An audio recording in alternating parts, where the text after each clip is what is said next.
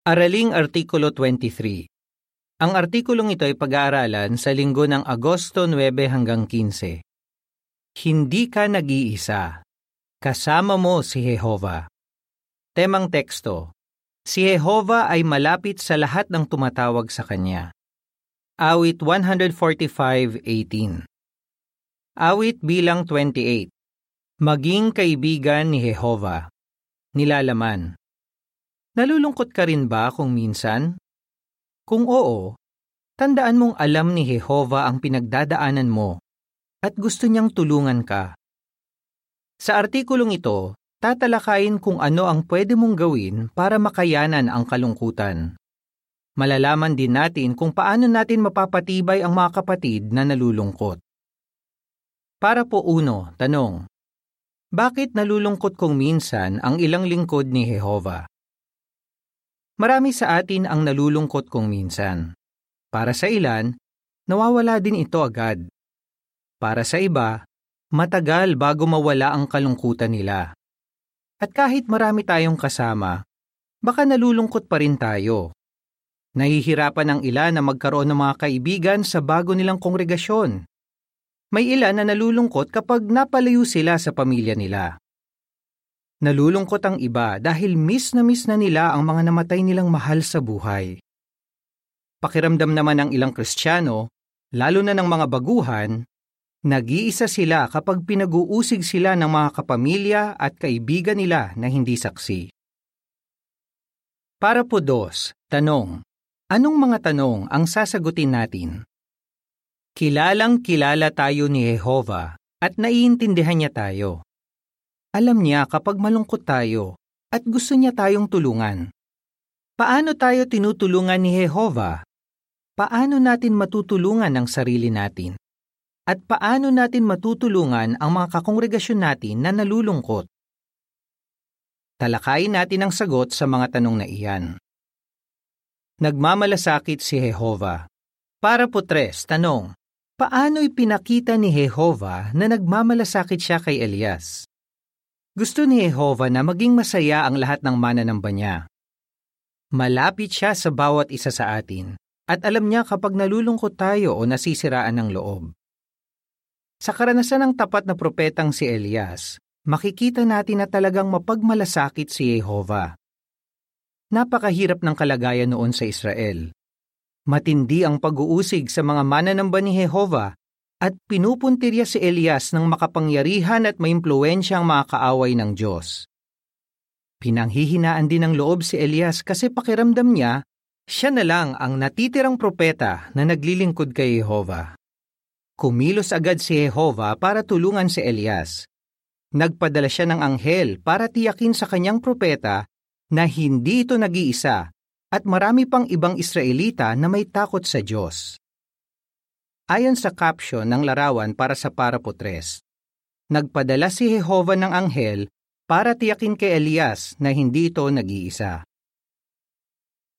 Para po 4, tanong, Paano ipinapakita sa Marcos 10:29 at 30 na nagmamalasakit si Jehova sa mga lingkod niya na hindi na sinusuportahan ng mga kapamilya o kaibigan? Alam ni Jehova na malaki ang isinakripisyo ng ilan sa atin para mapaglingkuran siya. Ang ilan ay hindi na tinutulungan o sinusuportahan ng mga disaksing kapamilya o ng mga dati nilang kaibigan. Minsan, tinanong ni Apostol Pedro si Jesus, Iniwan na namin ang lahat at sumunod kami sa iyo. Ano ang tatanggapin namin? Mateo 19.27 Tiniyak ni Jesus sa mga alagad niya na magiging bahagi sila ng isang malaking espiritual na pamilya. Mababasa sa Marcos 10:29 at 30. Sinabi ni Jesus, Sinasabi ko sa inyo, ang lahat ng umiwan sa kanilang bahay, mga kapatid na lalaki, mga kapatid na babae, ina, ama, mga anak, o mga bukid alang-alang sa akin, at alang-alang sa mabuting balita, ay tatanggap ng isandaang ulit sa panahong ito, ng mga bahay, mga kapatid na lalaki, mga kapatid na babae, mga ina, mga anak at mga bukid, kasama ng mga pag-uusig, at sa darating na sistema ay ng buhay na walang hanggan. At nangangako si Jehova, ang ating Ama. Nasusuportahan niya ang sino man na gustong maglingkod sa Kanya. Pero ano ang pwede mong gawin para matanggap ang tulong ni Jehovah at mapaglabanan ang kalungkutan? Ang pwede mong gawin kung pakiramdam mo ay nag-iisa ka. Para po 5, tanong. Ano ang may tutulong kung magpo-focus tayo sa kung paano tayo sinusuportahan ni Jehovah? Mag-focus kung paano ka sinusuportahan ni Jehovah. Makakatulong ito para hindi mo maramdamang nag-iisa ka. Sinabi ni Carol, isang single na sister na nag-iisang saksi sa pamilya. Lagi kong iniisip kung paano ako sinuportahan ni Jehovah para malampasan ang mga pagsubok, kaya hindi ko nararamdamang nag-iisa ako. Sigurado ako na lagi siyang nandyan para sa akin. Para po sa is, tanong, paano makakapagpatibay sa mga nalulungkot ang unang Pedro 5, 9 at 10? Pag-isipan kung paano tinutulungan ni Jehovah ang mga kapatid na nalulungkot mababasa sa unang Pedro 5, 9 at 10. Pero manindigan kayo laban sa Kanya at maging matatag sa inyong pananampalataya. Dahil alam ninyong ang ganoon ding mga pagdurusa ay nararanasan ng lahat ng kapatid ninyo sa buong mundo. Pero pagkatapos ninyong magdusa ng kaunting panahon, ang Diyos ng walang kapantay na kabaitan na tumawag sa inyo tungo sa kanyang walang hanggang kaluwalhatian kaisa ni Kristo ang mismong tatapos sa inyong pagsasanay. Patatatagin niya kayo, palalakasin niya kayo, gagawin niya kayong matibay. Sinabi ni Hiroshi, isang brother na nag-iisang saksi sa pamilya sa loob ng maraming taon. Lahat naman ng kapatid may problema. Pero ginagawa pa rin ng bawat isa ang buong makakaya nila para paglingkuran si Jehova. At nakakapagpatibay iyon para sa mga katulad ko na nag-iisang saksi sa pamilya. Para po 7, tanong. Paano nakakatulong sa iyo ang panalangin? Magkaroon ng mahusay na espiritual na routine. Kasama rito ang pagsasabi kay Jehovah ng talagang nararamdaman mo. Ang isa sa pinakamahalagang bagay na nakatulong sa akin para makayanan ang kalungkutan ay ang marubdob na pananalangin kay Jehovah. Ang sabi ni Masiel, nang magsimulang maglingkod kay Jehovah ang kabataang sister na ito, nalungkot siya kasi hindi naglilingkod kay Jehovah ang pamilya niya. Siya ang naging ama ko at nananalangin ako sa kanya ng maraming beses araw-araw para sabihin sa kanya ang nararamdaman ko. Para po 8, tanong. Paano nakakatulong sa iyo ang pagbabasa ng salita ng Diyos at pagbubulay-bulay? Regular na basahin ang salita ng Diyos at bulay-bulayin ang mga ulat na nagpapakitang mahal ka ni Jehova. Nakakasira ng loob ang sinasabi ng pamilya ni Bianca sa kanya. Pero sinabi niya, Talagang nakatulong sa akin ang pagbabasa at pagbubulay-bulay sa mga ulat sa Biblia at talambuhay ng mga lingkod ni Jehova na kapareho ko ng sitwasyon. Nagsasaulo ang ilan ng nakakapagpatibay ng mga teksto gaya ng Awit 27.10 at Isaiah 41.10. Para hindi masyadong malungkot ang iba, nakikinig naman sila sa mga audio recording kapag naghahanda ng mga pag-aaralan sa pulong o kapag nagbabasa ng Biblia. Deskripsyon ng larawan para sa Parapo 8 Nakakatulong sa isang brother na namatayan ng asawa ang pakikinig sa mga audio recording ng Biblia at ng pag-aaralan sa pulong. Ayon sa caption, makakatulong ang pakikinig sa mga audio recording ng Biblia at mga publikasyon para hindi masyadong malungkot ang isa. Para po 9, tanong, paano nakakatulong sa iyo ang pagdalos sa mga pulong? Sikaping regular na dumalos sa mga pulong Malaki ang may tutulong sa iyo ng mga mapapakinggan mo doon at mas makikilala mo ang mga kapatid. Sinabi ni Masiel na binanggit kanina, Napakamahihain ko, pero sinikap ko talaga na madaluhan ang lahat ng pulong at makapagkomento. Dahil doon, mas naramdaman kong bahagi ako ng kongregasyon. Para po Gis, tanong, bakit mahalagang makipagkaibigan sa tapat na mga Kristiyano? Makipagkaibigan sa tapat na mga Kristiyano. Makipagkaibigan sa mga kakongregasyon mo na alam mong marami kang matututuhan, kahit pa malayo ang agwat ng edad ninyo o magkaiba kayo ng pinagmulan. Sinasabi ng Biblia na taglay ng matatanda ang karunungan. Job 12.12 May matututuhan din ang mga may edad sa mga tapat na kabataan. Malaki ang tanda ni Jonathan kay David, pero naging malapit na magkaibigan pa rin sila. Nagtulungan sila para mapaglingkuran si Jehova sa kabila ng mahihirap na hamon. Mararamdaman talaga natin na parang mga magulang at mga kapatid natin ang mga nasa kongregasyon. Ang sabi ni Irina, isang sister na nag-iisang saksi sa pamilya. Ginagamit sila ni Jehova para hindi natin maramdamang nag-iisa tayo. Para po 11, tanong, ano ang pwede mong gawin para magkaroon ng mabubuting kaibigan?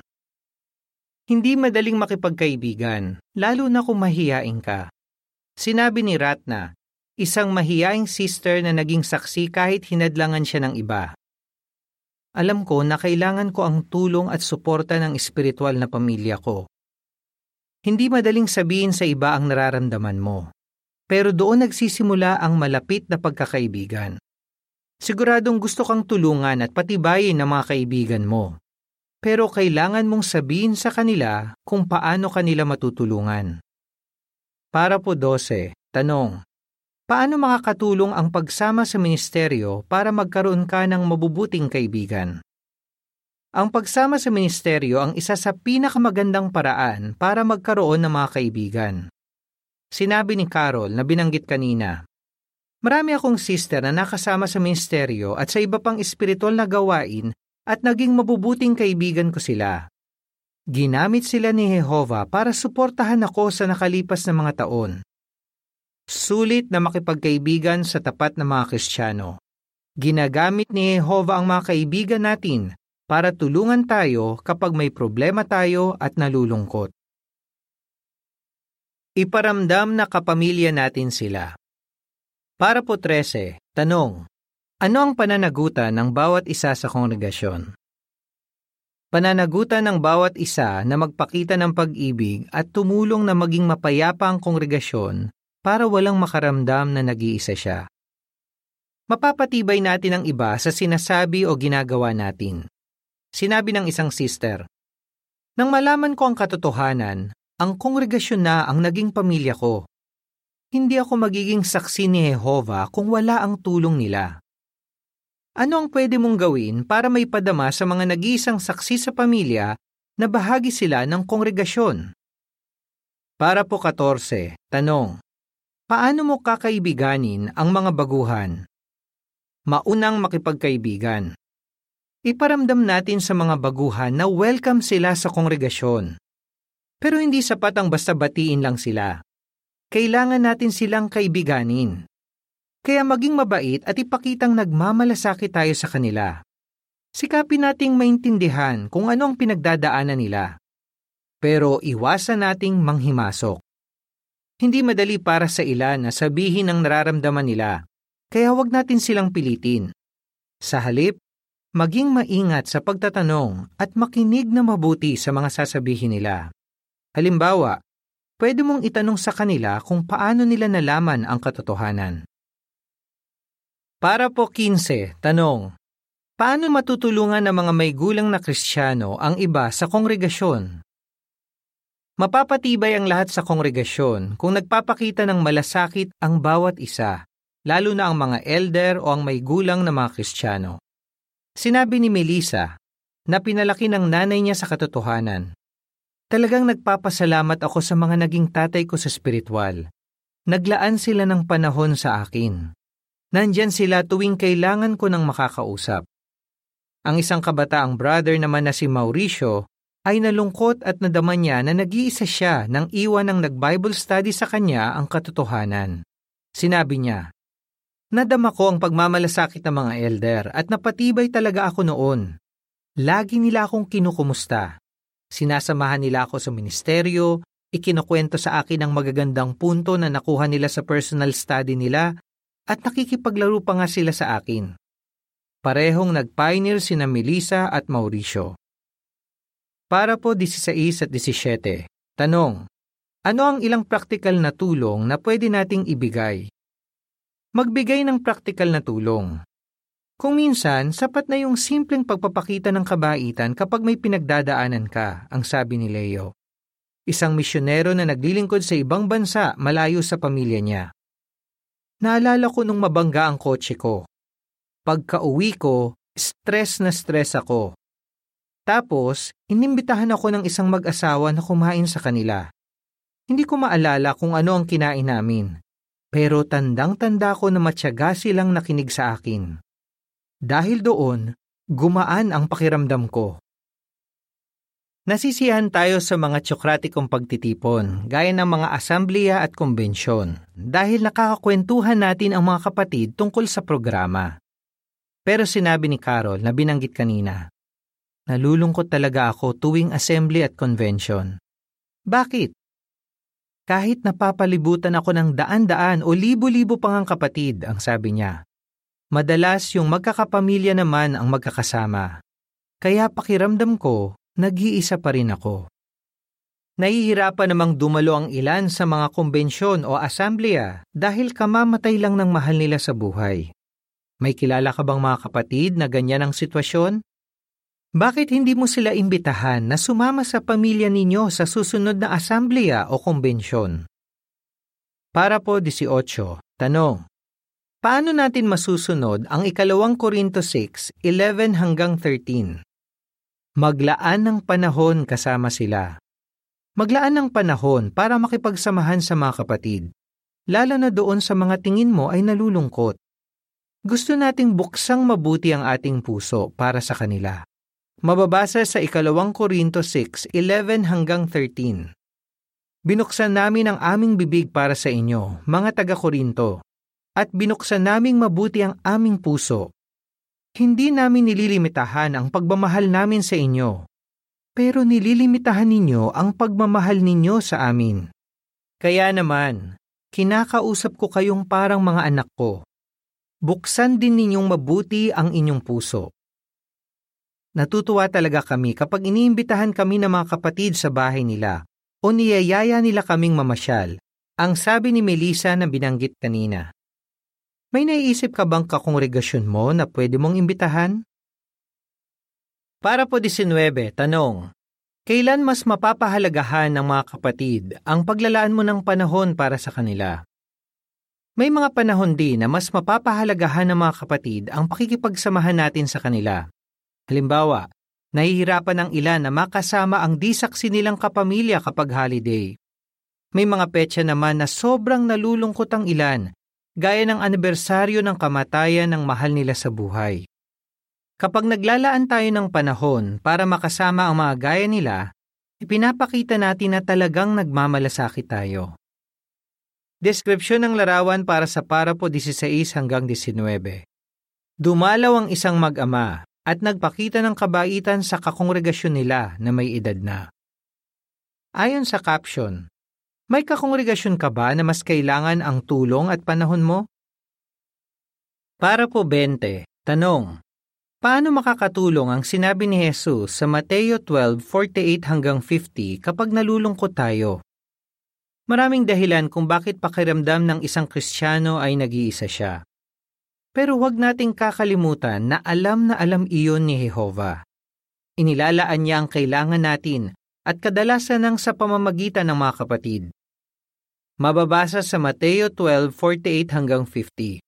Sinabi niya rito, Sino ang aking ina at sino ang aking mga kapatid? At itinuro niya ang mga alagad niya at sinabi, Tingnan ninyo, ang aking ina at mga kapatid. Dahil ang sino mang gumagawa ng kalooban ng aking ama na nasa langit, siya ang aking kapatid na lalaki, kapatid na babae at ina. Tayo naman, may papakita natin na pinapahalagahan natin ang tulong ni Jehova kung gagawin natin ang ating buong makakaya para masuportahan ang ating spiritual na pamilya. Kahit na nalulungkot tayo kung minsan, tandaan na hindi tayo nag-iisa dahil lagi nating kasama si Jehova. Ano ang sagot mo? Bakit natin masasabi na alam ni Jehova ang nararamdaman natin? Ano ang pwede nating gawin kapag nalulungkot tayo? Paano natin may papadama sa mga kapatid na bahagi sila ng kongregasyon? Awit bilang 46 Salamat Jehova Katapusan ng artikulo